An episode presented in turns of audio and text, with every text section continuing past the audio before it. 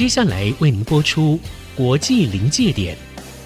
本节目由 IC 之音与 DG Times 联合制播。诡谲多变的地缘政治，当国际冲突找上我们，DG Times 总编辑巫凌祥带您剖析科技产业，了解国际局势与世界观点。欢迎收听国际临界点。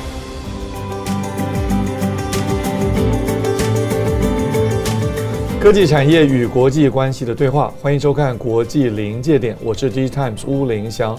首先介绍今天到场特别来宾是乾坤科技的技术长詹义仁，詹老师您好。主持人你好。是为什么称呼詹老师呢？因为詹老师过去曾经在学界服务，后来又到工研院，现在进入了产业。那帮我们介绍一下你的公司好吗？我们公司叫乾坤科技，我们是台达电集团的百分之百所有的子公司。我们公司的产品主要是在电源的被动元件以及相关的模组。嗯，那我们公司非常注重研发以及产品的开发，所以我们所服务的客户都是全球，不论是在手机在。Data Center 在车用的主要的全世界排名的公司都是我们主要的客户。哇，市场非常大哦！谢谢。好，那我们介绍今天的主题呢是 Chat GPT，大家可能都熟悉这个名称啊，因为最近常常被人家提起，蔚为风潮。那我们要谈是生成式的 AI 将会改变我们这个人类社会吗？第一个呢，因为我们怕很多观众或者听众朋友们。不知道 Chat GPT 是什么，所以我要先做一点说明。Chat GPT 呢是 OpenAI 公司所发展出来的产品，它的创办人有两位很有名的，第一位是 Elon Musk，但是他在二零一八年先离开了啊，他离开这家公司。另外一位创办人就是现在的 CEO 叫 Sam Altman。那这个故事很精彩，因为它也是在矽谷的一种新的创业啊。最早的投资的大咖是微软，在二零一九年就投资了十亿美元。那有人说，哎，怎么才投资十亿？好像不是很多。是因为 OpenAI 刚开始的时候，它其实不是一个盈利机构，它是想要做一个有一点善意啊，就希望这个 AI 不要被误用成为武器，变成自动杀人的机器的这种 AI，不要助纣为虐。所以呢，它当时是一个非盈利机构。但是后来呢，它慢慢发展出来，发觉哎，的确有一些商业模式在里面，的确有一些可能可以创造很大利润，所以这个 OpenAI 就发展成了两个部分，一个部分仍然是维持原来的非盈利机构。另外一个部分呢，就 business model 出来是可以赚钱的啊，甚至于在这个 Chat GPT 推出之后呢，已经开始有像美国的民众可以收费啊，这个 OpenAI 可以收一个月四十二美元，或者一个月收二十美元等等这种不同的收费方式。那这个推出来之后呢，有一家公司非常紧张，张老师知道哪一家吗？当然知道，就是 Google 啊。对对对，这个问题对你来讲太简单了。那为什么我们要提到 Google 呢？因为我想大多数的听众朋友们都用过 Google，对对，用 Google 来 search。那 search 的结果就会出现很多的 links，很多的连接，对不对？那连接你就点进去，哦，这个连接看起来可能是我要的答案，哦，不是，你再点下一个连接，它可能一次给你一百万个连接，当然你可能看完前二十个 page 已经昏了，对不对？并没有直接给你答案。但 Chat GPT 不一样，它不是给你很多网络上搜寻来的连接而已，它直接就给你答案。甚至于你可以要求他，因为他是个聊天机器人嘛，啊，他当然不是一个硬体的机器，他是个聊天的机器人软体。你也可以问他说，哎，请你写一首新诗，中文、英文都可以，请你帮我做篇文章。学生说明天我交报告，我来不及了，你赶快帮我交一篇报告，告诉你题目什么，老师要求什么，哎，他居然也能写出一篇报告。像这样子的一个产品出来之后呢，是去年的年底吧，十二月公布出来，open to the publics，让大家都可以使用啊，只要注册免费。结果好像多久？短短一个月吧，呃，快两个月，快两个月，超过一亿，就超过一亿人的这个登录，最快的一次，真的是最快的一次啊！他也让很多人以为好像真的是一个人。为什么是真的一个人讲话对他这么重要？因为这以前有一种怎么测试人工智慧的一种 test，叫做图灵 test。对的，我想啊，图灵是在人工智慧里面，它是一个始祖。那时候他就啊提出一个想法，就是说，如果我们在一个幕后，嗯啊，那人跟幕后直接对话，嗯，那你没有办法分辨出来这个躲在幕后的是人还是机器，嗯，基本上他就是通过了这个图灵的测试。所以这个 Turing Test 非常有趣啊。那事实上，他从在二次世界大战之后提出了这样子的一个，几乎是六十几年前提出这样子一个 test，到目前为止还没有任何一个人工智慧可以通过 Turing Test。嗯、但是我们今天这个主题 Chat GPT 已经让很多人有一点那种惊悚的感觉，好像真的跟一个人在讲话哎。那当然，刚刚讲 Google 很紧张，Google 也就推出来，因为 Google 也有自己的，它推出了一个它相同的这个 Chat 啊，这个聊天机器人叫做 Bart，Apprentice Bart，徒弟，Apprentice 是徒弟，对不对？啊，也推出自己的这样子，希望能够将来能够跟 Microsoft 所投资的这个 Chat GPT 能够对抗。那另外呢，中国大陆有一个 search engine 叫百度嘛，百度也推出自己的叫文心一言。当然，我现在我们还没看到产品，但是我会讲到美国有两个这样子的大咖推出同样的产品，中国也推出来，这表示在国际竞争当中，这些大国竞争当中，这个 AI 是非常重要的，是的，国家科技啊权力要素里面很重要的一块拼图。那我讲这些，就希望我们的观众跟我们听众朋友们对 ChatGPT，如果你还没有使用过的话，已经有点概念跟印象。那这有点班门弄斧啊！詹老师在节目还说这么多。现在进入我们的第二个子题，它叫做生成式人工智慧的聊天机器人。这个生成式就来自于 ChatGPT 的第一个字 G，generative，P 呢是 pre-trained。就事先要训练，那个 T 呢是 transformer 啊，当然不是指变压器了，它只是一种转换，把搜集来的大数据转换成了所谓的人工智慧或者知识。好，那但是呢，还是要请专家，今天我们的詹毅仁詹老师来跟我们说明一下，到底什么叫做生成式的 AI。好，刚刚主持人相当完整的介绍了 Chat GPT，它基本上是一个语言的一个模式。是。那当然，我们在啊、呃、生成式人工智慧里面还有其他的应用，比如说像下棋或者是其他的像药物的开发等等的。嗯。基本上，它的演算法经过了好几代的人工智慧发展，已经。脱离的过去，完全是看大数据，看这个从过去的人类的活动、思想上面所截取的一些经验及做法，比如说下象棋的啊、西洋棋的这个步数啊等等的，它已经变成一个刚刚主持人谈到的 generative。它的演算法里面，它是不断的透过一个自我回归的一个方式，也就是说，在那么多的参数里面，它去不断的去预测，预测了以后去测试，然后预测跟测试之间的关系，然后找到它的 correlation，不断的去优化，就等于自己训练自己，对自己训练自己，哦，厉害。那它的这个参数是非常非常多的，哦，像在几年前，美国的麻省理工学院，他们曾经用 pretrain 用这个生成式的人工智慧。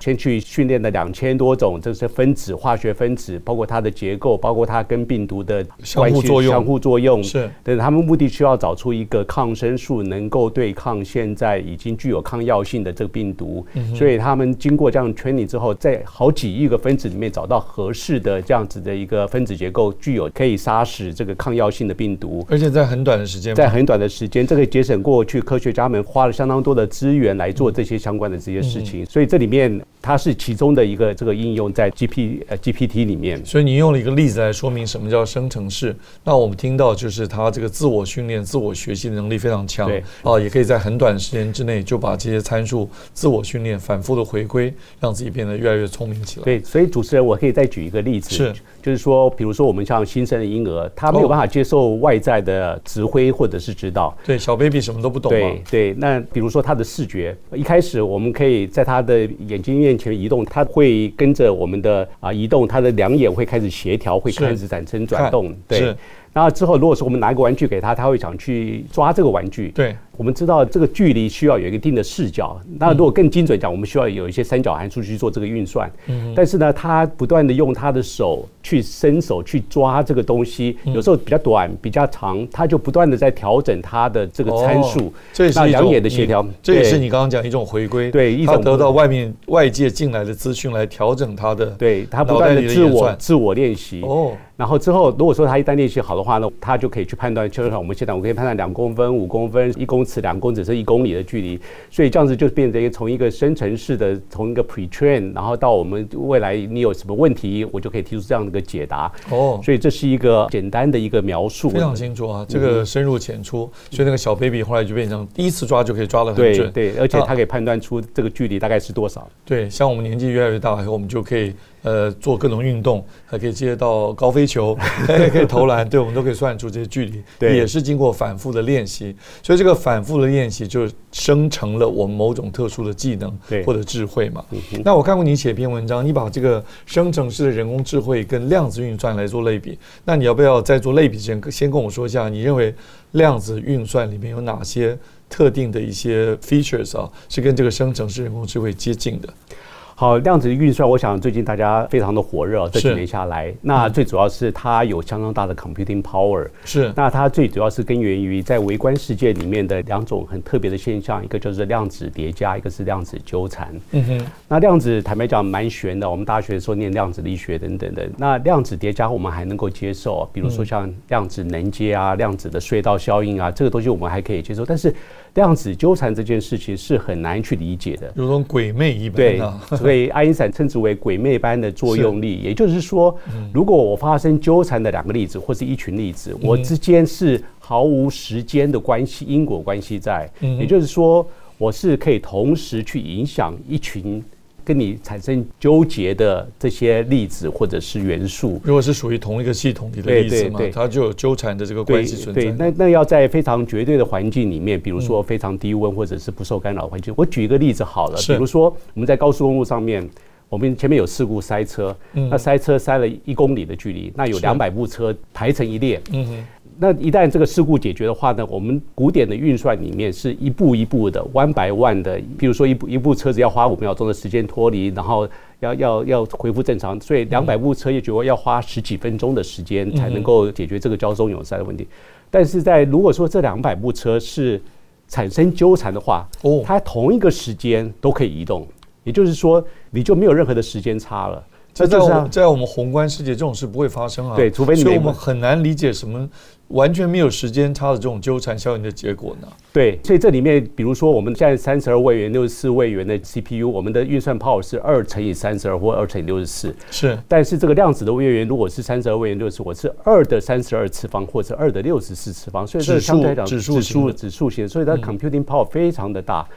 那像 IBM 现在最新的是，它还有四百三四百三十三个量子位元，那未来可能会到四千个量子位元，所以哇，所以那个 computing power 是非常非常大的。那不是几个数量级的差别而已啊。但是如果说生成型的人工智慧，虽然我也是一步一步的去恢复正常的速度，是，但是我的时间，因为我因为半导体算力，包括演算法、平行运算，我可以把我的时间从五秒钟缩成五个 microsecond，所以你大概解除的时间也是 millisecond 就可以解除，所以它已经开始。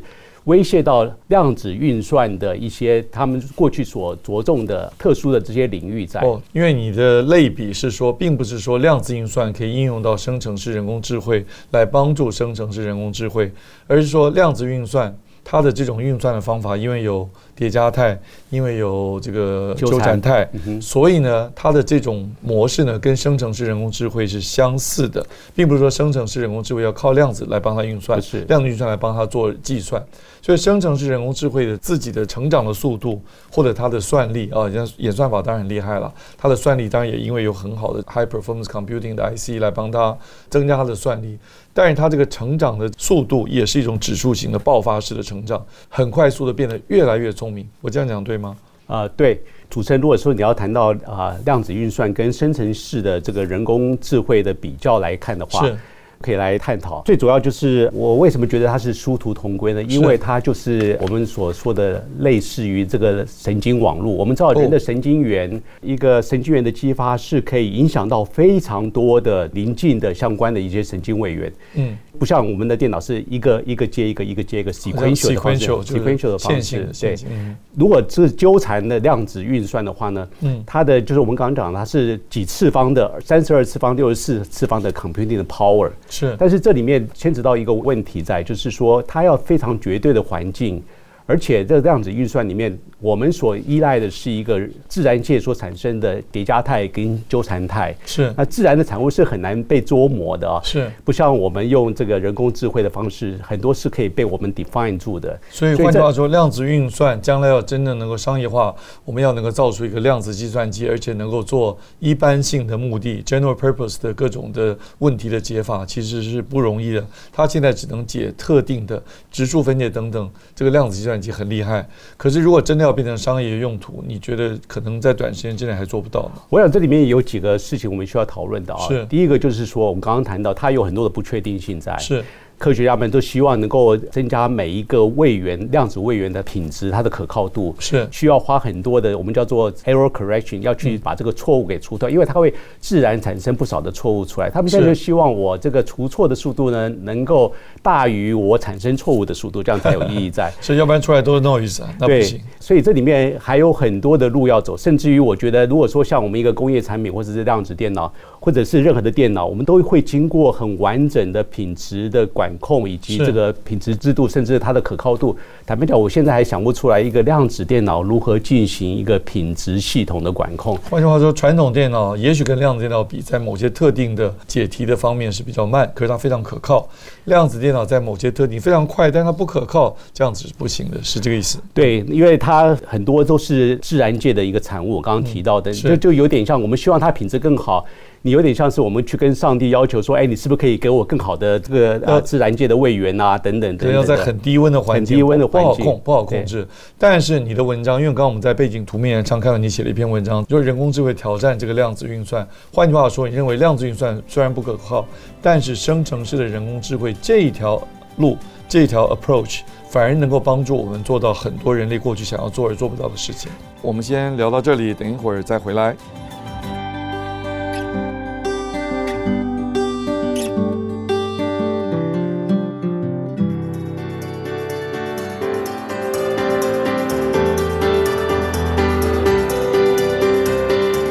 继续我们的节目，继续在我们讨论今天的第三个子题，就是既然有这种生成式的 AI，那它将可能会在哪些层面，怎么样改变我们的人类的社会？好的，我们刚刚谈到这个高速公路塞车，这是一个比较简单的一个例子。这个这个例子很好，对我们新竹的听众来讲非常切身。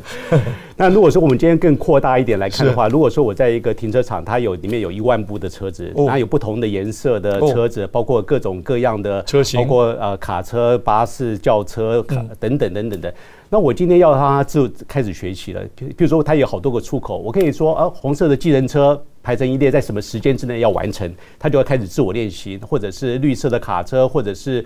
不同的出口出来等等，但经过这个不断的去学，而且这个学习过程，坦白讲，我们是没有办法去控制的，因为它是非常快的一个学习的方式。它一旦 train 好了之后，我们这个问题就可以去解决很多，比如说在城市的交通问题，或者是这大巨蛋这个怎么样疏散人，怎么去走，对人潮等等。懂了。这个很多经过这个 pre-train 的这个过程之后，我们可以应用到结合数据数据库，就可以解答我们目前包括我们刚刚谈的 MIT 的那个药物。